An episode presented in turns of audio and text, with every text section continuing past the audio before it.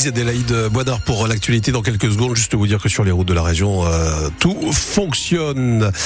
Euh, Louise Adélaïde, bonjour. Bonjour. Le salon de l'agriculture devrait bientôt ouvrir ses portes. Pour une journée, on l'espère, beaucoup plus calme qu'hier. L'inauguration de la 60e édition a été marquée par des heurts entre syndicats agricoles et forces de l'ordre, mais aussi par la très haute tension entre le président Emmanuel Macron et les agriculteurs. Il s'est fait huer pendant ces 13 heures sur place et a été sous escorte de CRS en permanence. Un Roubaisien est en grève de la faim devant l'hôpital Victor Provo depuis 13 jours déjà.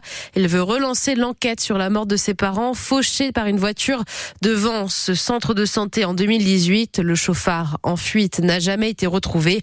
En arrêtant de manger et à bord de sa coccinelle rouge, le Roubaisien espère attirer l'attention de potentiels témoins du drame. L'espoir de voir une trêve à Gaza grandit. Le cabinet de guerre israélien accepte de poursuivre les discussions.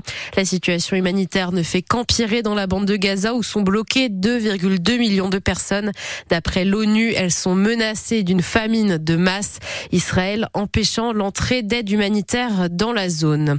En football, pour la suite de la 13e, 23e journée de Ligue 1, Lens reçoit Monaco à 13h. Les 100 devront rebondir après leur élimination en Coupe d'Europe jeudi face aux Allemands de Fribourg.